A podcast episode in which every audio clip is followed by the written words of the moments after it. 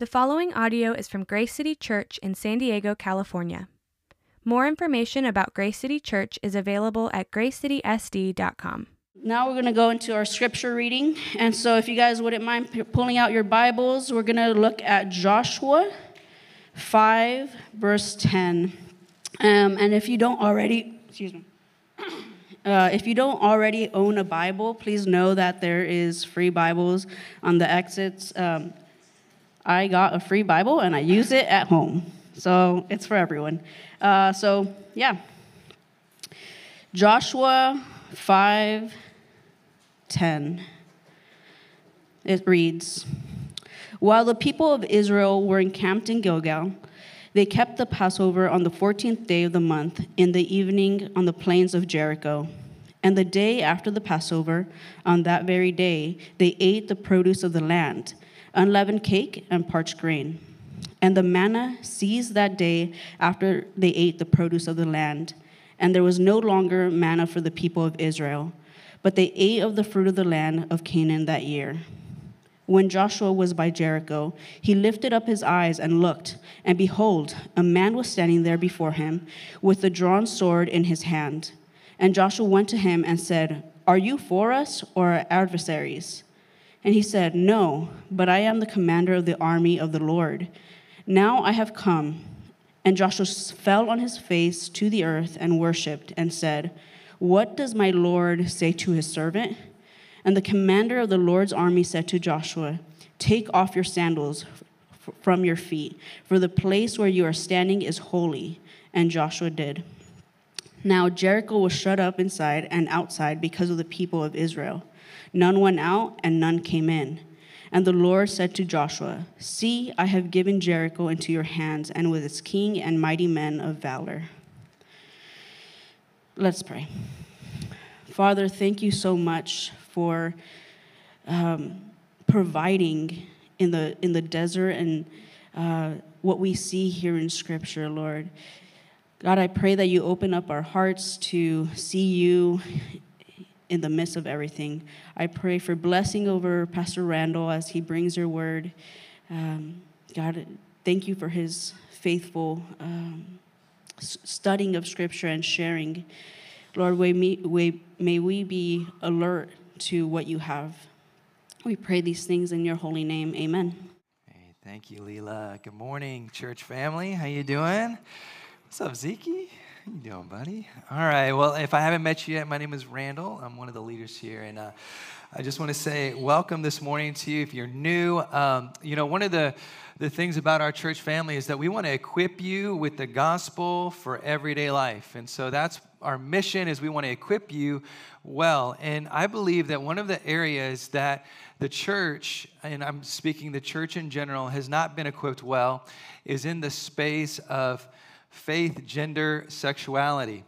And so what happens is people go to YouTube, they go to TikTok, they go to all these places where they're getting really bad answers and unbiblical answers. Um, and so I want to invite you, there's a conference going to be happening in San Diego County, um, Faith, Sexuality, and Gender Conference. Uh, Dr. Preston Sprinkle is going to be there leading the way. And so there are churches all over San Diego that are going to be coming together to be equipped. And so I want to encourage you, you can get uh, a ticket online. You can do this um, in person. It's going to be here in San Diego. Um, but we're going to send out an email. And if this is something where you're like, man, there, this is a topic where I've been wrestling with, I don't understand. Lord, help me. I've got some questions. Maybe you got some family and some people in your life that got, have questions. We encourage you to come to this conference, get equipped, okay? Um, so that's coming up October 19th through 20th. Now, uh, if you're just joining us today, we are in a vision series, and so you came at the right time. We're in the second week of this series, um, so it's the very front end of this, and uh, the series is called Make All Things New. Make all things new. Uh, this is a prayer. It's a prayer that God would make all things new. And it's a hope and a vision that we pray that God would do in San Diego, that He would make all things new. Uh, Because as you look around our city, neighborhood, there's probably some things that you look and you say, that's discouraging. That's really hard. That, that's, and even it, it's your own life. Lord, make me new. And so we've been looking at uh, different texts. And so uh, last week we looked at Moses. This week we're looking at Joshua. They're connected uh, because Moses was the mentor of Joshua. And so we're in Joshua chapter 5, uh, and we're looking at verses 10 through 6 2. Uh, but the message is when God shows up, part two. So last week was part one, this week is part two, and we're looking at how God shows up in Joshua's life. We see that God showed up in Moses' life. How does he show up for Joshua? Now, our vision as a church is to be a church for a city that seeks new life in Jesus. And what that means is we are not just here trying to build a great church. We're not trying to build up Grace City to make Grace City a great church. But at the end of the day, see, we're not here to expand the name of Grace City. Just want you to hear that. We're not here to expand, we are here to expand the name of Jesus Christ. Okay, so there's only one church. We're here to expand Jesus' name, but we believe we are a local church here in the city, and we want to see Jesus build his church, which is a great church. But we are also here, by the grace of God, to build a great city. We, we want to see this city flourish. It says, uh, when righteous people, when godly people enter into a community, into a city, that the grace of God flows into people's lives. That good things start to happen. That when you go to your workplace and you're a person of integrity, that that's a good thing. That when you're a person that's generous and you go into your classroom, that that can bring the grace of God into that place. That, that when you see your neighbor struggling and you go over and say, hey, can I help? That that is bringing the grace of God into the city and the community. See, what we say is we are not a church for ourselves, we're a church for others. We're not a church for ourselves, consuming, getting what we want, but we are here to serve by the grace of God. And so that's why God has brought us here. See, we desire to be a faithful presence of the gospel. Uh, David Fitch, in his book, Faithful Presence, says Faithful Presence names the reality that God is present in the world, and he uses a people faithful to his presence to make himself concrete and real amid the world's struggles and pain. When the church is a faithful presence, God's kingdom becomes visible, and the world is invited to join with God. Faithful presence is not only essential for our lives as Christians, it's how God has chosen to change the world. There's a great book right here, Kingdom Calling, uh, by Amy Sherman. It talks about what does it look like to live this out. So if you're wondering, okay, I want to learn more about that, I'll be right over here after service. Would love to give you this book, okay? And so you can have that. But when we talk about our church and, and, and the vision of what that looks like, our prayer for San Diego is that God would make all things new. God, make all things new. See, one of the things we talk about is we believe in this five chapter gospel. Uh, it's the belief that God created all things good from the very beginning, uh, but that there was a fall and that there's, this, there's the reality of sin that has entered into our world. And so if you look around and you see brokenness, it's probably because of sin. But that Jesus came to redeem us from our sin. There's a redemption story, right? He came to save us. And that through his salvation, now people who believe in Jesus can be a part of the renewal that happens in this world. See, there's a restoration that God is doing. And eventually, there's a, there's a restoration that's going to happen, and everything's going to be made new. We see that in the book of Revelation. But right now, we are in this period of tension that's called, right, the already, but the not yet. Like there's this already nature of that Jesus is king, that God is doing some things, but it's not yet where it needs to be. And so that's the struggle we face. on a daily basis. But what happens sometimes in Christianity is we truncate the gospel and we only believe in this two chapter gospel. We believe that you just need to be saved from your sin, right? And then Jesus is going to save you from your sin, and that's it. That's it. That's the gospel. And I just want to tell you today that that's a truncated gospel. It's not the full gospel. Because Jesus has called you and saved you to go and be an ambassador for Him. He's called you and saved you. It's, it's the reason why every week at the end of service we say, Grace City, you're sent. You're sent. Why? Because you're sent to go be light in our city. Now, in order for this to happen, to see a city transformed, to see good happen in your workplace, in your school, wherever God sends you to be in your neighborhood, it starts with the last part of our vision seeking new life in Jesus. I believe for me to be a person that loves this city well, I have to first be a person who seeks Jesus, seeking new life in Jesus having a, an encounter with the living God that changes me from the inside out. Because you know what? For me, if I'm not transformed, then I'm a person who is a consumer.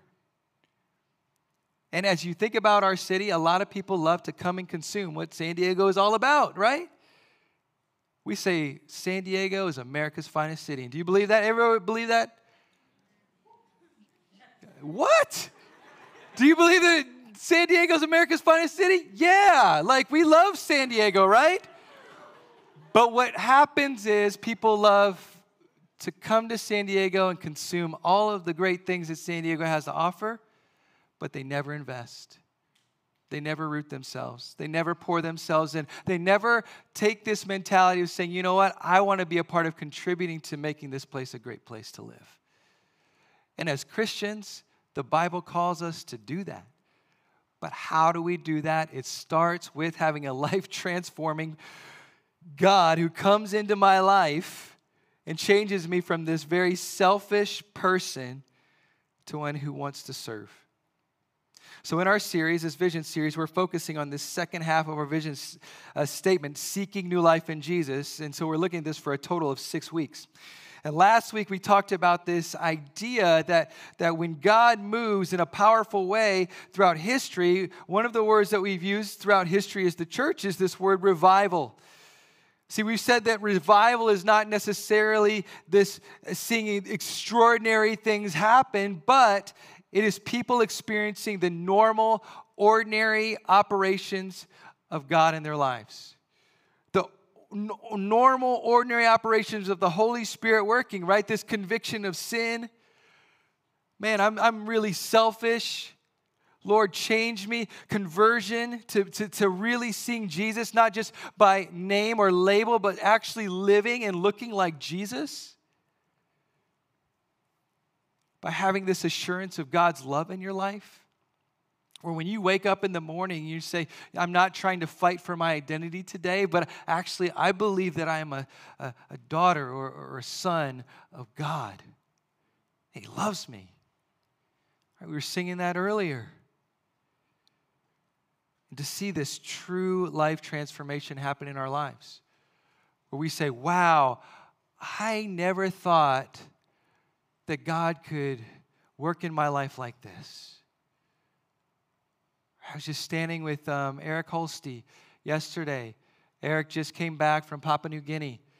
Uh, Tim Askew, one of our elders, is there right now.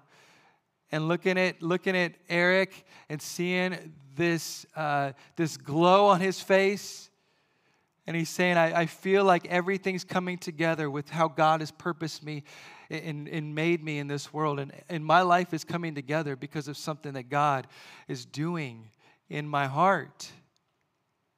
Right? All of this is coming together. How? Why? Because he's had a, a transformation from above. See, what happens when there's this renewal or awakening that happens in Christians is this that sleepy Christians start to wake up. Right? Maybe we've, we've just kind of gotten used to living in, in the, the stream of the culture and the way that things are. We're just like, well, that's just how it is. At least I'm going to heaven. Everybody else, whatever. And we get comfortable. I go to church, but I'm not really telling anybody about who Jesus is. Sleepy Christians start to wake up. We start to see that we have a purpose in this world. Nominal Christians are converted. People who, who said, said again, i am a Christian. Maybe they grew up as Christians and all that stuff. But, but now it's like, no, no, no. Like, I, I, I met Jesus. Jesus has radically changed me. He's come into my life and my heart. And they're converted. It's like almost like, wow, I, I thought I was a Christian my whole life because I grew up in it, but now I know I know Jesus. And then people who are just like consciously, like, I would never become a Christian. They're completely opposed to it. They think it's some political thing or whatever. And they're like, no way I'm becoming a Christian. And then all of a sudden, God starts moving in their life and their heart. And God starts saving them. And they start to have a transformation in their life, right? there's people that were completely opposed to it, but then God saves. So Charles Spurgeon says this the true revival remove obstacles and distractions and restore the church's focus on Christ. Right? The focus becomes like, oh, this wasn't about what I thought it was. This is about Jesus. That's what starts to happen in the hearts and the minds of the church and Christians. And so our text today is, again, Joshua 5 10 uh, through 6 2. And I'm going to give you some context here because uh, for me, I didn't grow up in church. And so I, I want to explain to you who Joshua is and not assume, right? And, I, and, again, if you're new to, to church, I just want to say welcome, and I'm so glad that you're here today. Um, and so we're going to look at like who is Joshua and then what was he doing near Jericho? Right? Because that's where we find him today. As we find him near this place Jericho. And again, if you've grown up in church, you probably know that Jericho is the place where the walls come tumbling down, right? But, but what, what does that all mean? Why is he there? Why has God brought him to this place? Well, like we talked about before, Joshua was Moses' right hand man. Uh, when Joshua was born, he was born in Egypt. And so he was born into slavery. And what's happened in Joshua's life is that God has called him out of Egypt along with the people of God. Like so no longer he's a slave, but he walks through the Red Sea. He sees all the miraculous things that God has done. And at this point when we find him, he's around 80 years old. And so if you think about it, last week we talked about Moses. When did God come into Moses' life? Around 80 years old. So he's the same age as Moses when he met God at the burning bush. And at this point, the, the people of Israel had crossed uh, the Jordan River, and, and, the people had been in Egypt as, as slaves for centuries before this. They, they originally came to Egypt, like we talked about last week, because of this great famine. And God had placed Joseph in this leadership position. And so Joseph was one of the, the leaders that we read about in the Bible, godly man. God puts him in charge in uh, Egypt, and he brings his family and everyone over. And so what happens is this new Pharaoh rises up. He says, I don't know anything about Joseph. And so he enslaves the Israelite people. And so they were put into slavery but then God leads them out, right? And so Joshua is a part of that group that goes out. As God raised up Moses, they were uh, brought through the Red Sea. They, they came through the wilderness and they came to this, uh, this place that they lived before.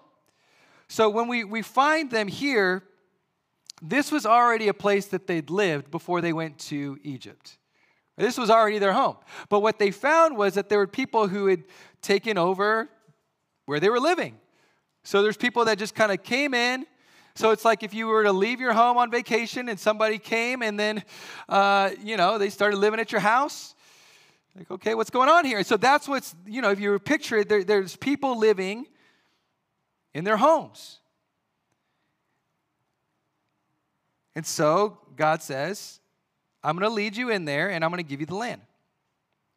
And now, uh, the first place that they come is the city of Jericho, right? So when Moses is still alive, Joshua's there. Moses sends out these uh, 12 scouts to scout the land. So they're going and they're checking it out, and they check out this place, Jericho. And what happens is that Joshua is one of the 12, Joshua and another guy named Caleb. They go into the land, they start scouting it out. They're like, wow, okay, this, this is our home. This is God's given this. This is where we're supposed to be. But then we find that there's 10 others that come back and they're like, uh, no. Do you see the people that are living? There's no way that we could get our homes back and, and we could start to live there again. And so Joshua is sitting there this time, and, and God had said, okay, because of their lack of faith, you guys are going to be wandering for 40 years. So Joshua, at that time, when he's like, yeah, I believe God, I'm going to trust him, he was about 40 years old. God turns to him, he says, okay, Joshua, you and Caleb, you're going to survive this wandering, but that's, the, that's it. So you're going to remember what's happened here. You're going to remember everything. And so now, Joshua uh, finds himself sitting there, kind of wondering, okay, Lord, I've wandered for 40 years. You've kept us out of this land. And I'm 80 years old. We find out that his friend Caleb's about 85 years old. What are you going to do next? What are you going to do next? See, as Joshua arrives to this place of Jericho, he's the general. His mentor Moses has died. He's a different person after wandering for 40 years. And he gets to this moment where he goes out all by himself and he's looking at this task and just wondering, okay, God, what are you going to do? See, he remembers standing there with the scouts and, and them giving him every excuse why they couldn't do it. It was excuses of self pity. We don't have the education. We don't have the leadership skills. We don't have the military training.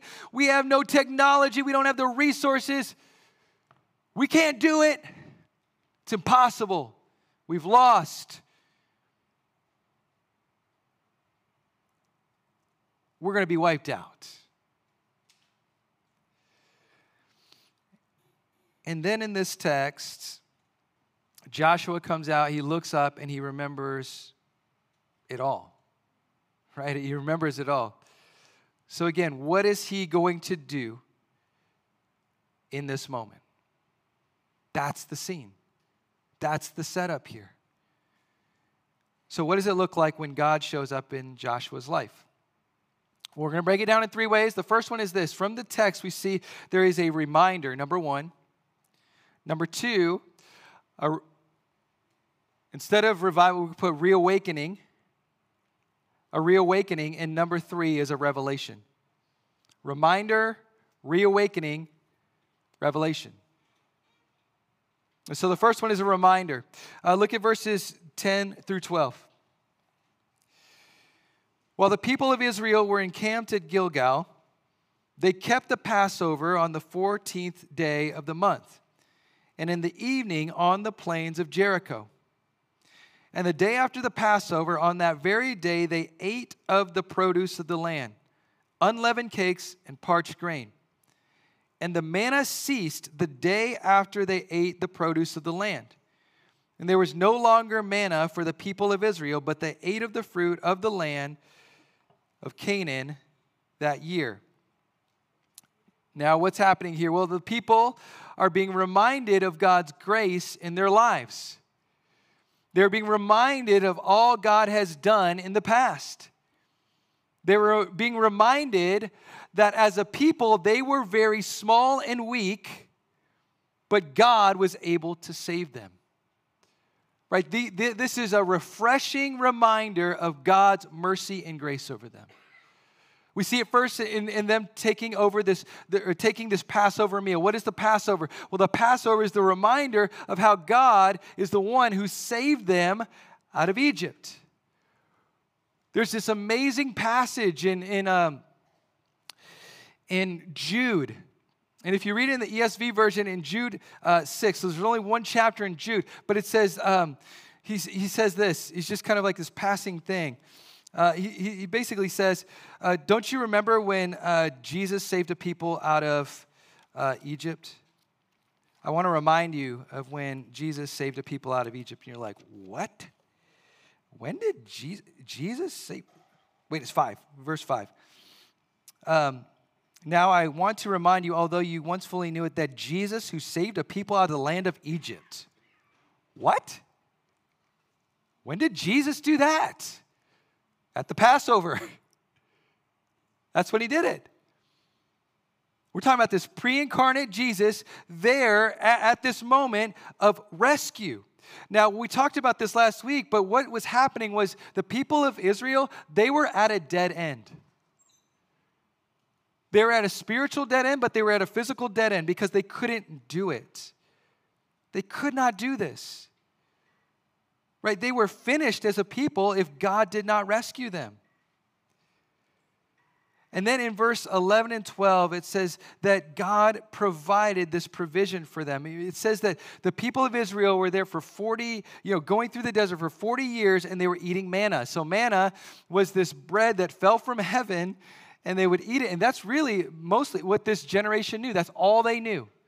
This is what we eat. We're eating, what, what we eating today? What's manna? That's it. It's manna. And so that was their meal for 40 years. And what this is, is God's provision for his people. That's a pretty miraculous thing, right? You, you, think there's food falling from heaven? Yeah, that's pretty miraculous. But also, what happens next is God is providing for them with this fruit. You see it here, okay? So God has given them this fruit, right, that they're eating now in the land. It says that the manna ceased the day after they ate of the produce of the land. I want you to think about maybe that first day as the manna is gone, right? Like they they walk out, all right, manna time. Where is it? What, what happened, right? Like, where, where's the manna at? It ceased. God is providing for them in a new way. He's providing from the land. And what this is, is a reminder that God gives us very simple things that we take as very simple or natural things that are His blessings. And also, miraculous provision comes through. But the point is this that it all comes from the hand of God, it all comes from His hand right? God provides through the miraculous and the routine moments of life. And so the question for the people at this point is this Do they see that God is the one that's their provider? That He's providing for them? That He's giving them all that they have? That His hand is at work, whether it's in the manna or whether it's in the fruit that they went, and go, went, went to go pick that day? Psalm 8, 3 through 4 says this When I consider your heavens, the work of your fingers, the moon and the stars which you have set in place, what is mankind that you are mindful of them? Human beings that you care for them. As you think about it, like I was reading that in my devotionals this week, I was just like, wow. The same God who placed the stars in the sky, who created the heavens, is a God who cares about me and, what wells up inside of us when we read things like that? Of course, He does. I deserve it. Yeah, it's just how the way it is. Wow. God, you love me and care about me like that? Everything that you place in my hand is a gift, Lord? You care about me? See, we need constant reminders of how God has worked in the past so that we can have assurance of how He will provide in the future. He's constantly reminding us, saying, Don't you remember this moment and this moment and this moment that I came through for you? Won't you see it? Right, we're about to be, as a church, eight years old next week. And it is a constant reminder to me of God's grace. Because I know that it's totally His gift in, in, in, in, in from Him, right? Like I, I didn't do anything. And so it's like, I can tell you all the reasons why we wouldn't be eight years old. I can. I can tell you all the reasons why we wouldn't. But by the grace of God, He's brought us to this moment. And I'm thankful.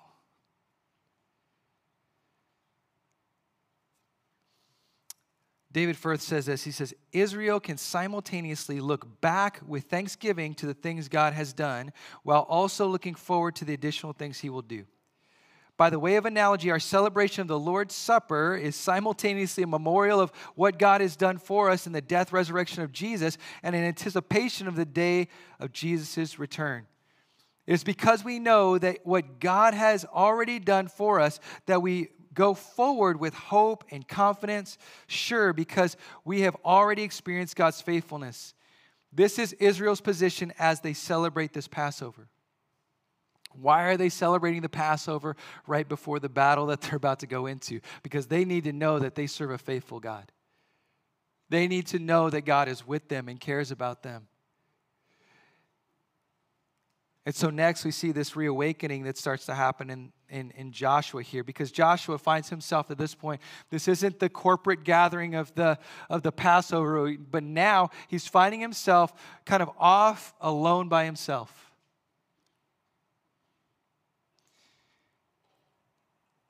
And so here's what it says in verses 13 through 15. When Joshua was by Jericho, he lifted up his eyes and looked, and behold, a man was standing before him with his drawn sword in his hand. And Joshua went to him and said to him, Are you for us or are you for our adversaries? And he said, No, but I am the commander of the army of the Lord. Now I have come. And Joshua fell on his face to the earth and worshiped and said to him, What does my Lord say to his servant? And the commander of the Lord's army said to Joshua, Take off your sandals from your feet, for the place where you are standing is holy. And Joshua did so. Now, what do we see here? Well, what we see is for Joshua, this is a needed reawakening that he had to have of who God is in his life right? He, he'd walked through the Red Sea. He, he'd been there for different miraculous things that he saw with Moses, but now he is experiencing something that he needed in this moment. Because again, what, what can happen is we can start to get used to God's provision. We can get used to it and, and just be like, oh, yeah, yeah, he did that. I get it. And he's about to go into battle. And the worst thing for Joshua and the people is that he goes into battle on his own strength and he goes out there for his own glory. And so this mysterious figure comes and, and enters into his life. And so in verse 13, it says um, that he lifted up his eyes and looked, and behold, um, now, one commentator, uh, David Howard, says that the word behold here indicates a change in perspective. From the narrator's all knowing perspective to Joshua's more limited perspective. And it captures some of his surprise at seeing this threatening sight. We might paraphrase, paraphrase here by saying, He looked, and what do you know? A man was standing opposite of him. Joshua's question of this man reflects a natural human concern with the immediate. He was concerned with the battles ahead and whether or not he could count on this man. He's entering in with a very human perspective, right? Like much like we do. We think that the battles out there are out in the world and we're going to go battle and do some things for God. We're going to enter into some spaces and it's going to be about us. And what we find is that, behold, there was uh, someone standing there in Joshua's life.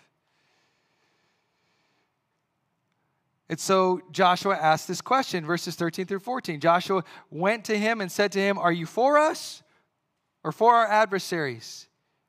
And he says, No, but I am the commander of the army of the Lord. Now I have come. Now, uh, one pastor says it like this He says, Well, are you for us or against us? The, the commander is saying, I'm not the kind of person who's for or against anybody. People are for or against me. You cannot relate to me unless you choose to be for or against me. But to ask me whether I'm for or against you is the wrong question. Do you see what's happening here? Joshua is asking the wrong question. His question is, Are you for or against me? And some of us right now in our relationship with God are looking up to heaven saying, God, are you for me or are you against me? Because I don't get what's going on down here. And much like Joshua, we need to hear a word from God today that says, You're asking the wrong question. Because it isn't about us being for, Him being for or against us. It's are we for or against Him? Are we for His plans or are we against His plans? Am I for what God's doing or am I against it? It's this humbling moment in Joshua's life where he realizes, oh, th- th- this isn't just some man. Because what happens is, um, as, as we look at this, we see that um, in verse 13, Joshua went to him and said to him this. What we find is that this word, the way that it's talking about in the Hebrew, is he came with, with an intensity like he was about to fight. So he gets face to face with this man and he says, Are you for us or against us? That's the type of intensity we're talking about that Joshua came with. And then what do we see next? With the response, he falls flat on his face. Neither. Sin about you, Joshua. You need, to, you need to be reawoken to the reality what's happening here. Got to watch Eric's dog while he was in Papua New Guinea. The dog, I've told you about it, he's about like this big. His name's Commander.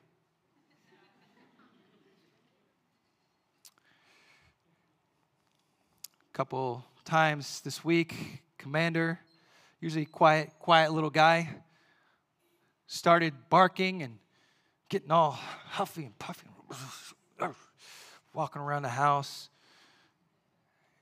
hear some barking outside.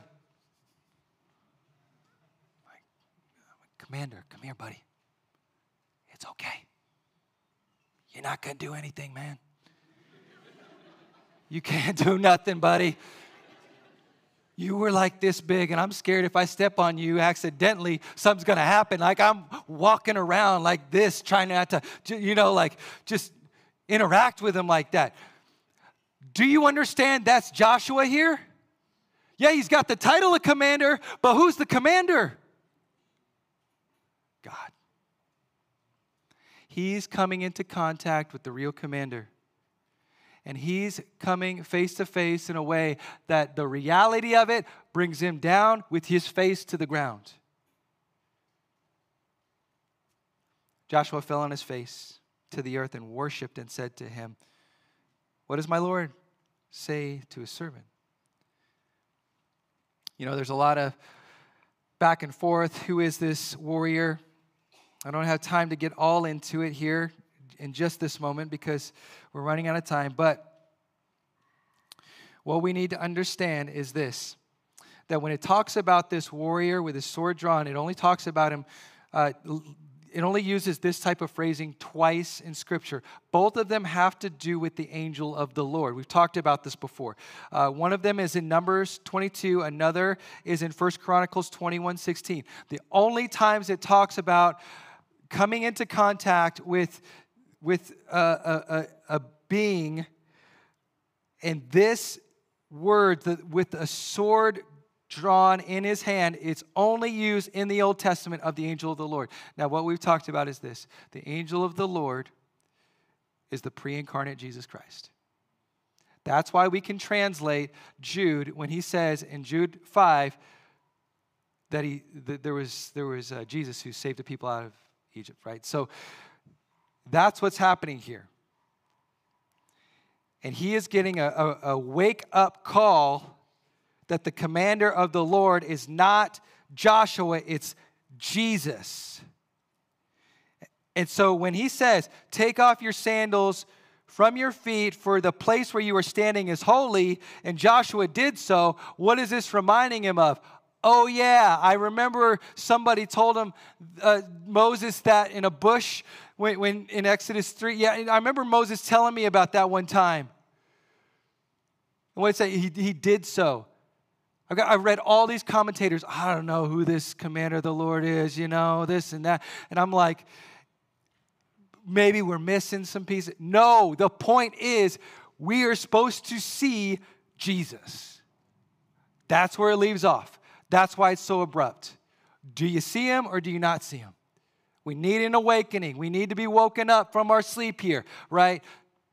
That's what's happening. Tim Keller once said, he says, revival is not just an emotional experience, but it's a resetting of our hearts and minds to align with God's will. That's what's happening for Joshua here. It's a reawakening for him. And so the last one is Revelation, verses 6, uh, 1 through 2. Now, Jericho was shut up inside and outside because of the people of Israel. None went out, none came in. The Lord said to Joshua, See, I have given Jericho into your hand and its king and mighty men of valor. Now, what's happening here? Well, Joshua didn't need more dreaming, planning, scheming to get to accomplish or to accomplish the task at hand. That's not what he needed. We talked about this before. Like, our natural bent is we need to do something. I need to figure this out. What God is calling them to is worship. He's saying, See who God is. Will you come face down and worship God and, and, ask Him, okay, Commander, what are, you, what are you asking me to do today? I thought I was the commander. I thought I was the tough one down here. No, no, no. It's you, God. He needed a revelation, right? He needed something to be revealed to him. And let me ask what he gets, do you think that that came from the mind of Joshua?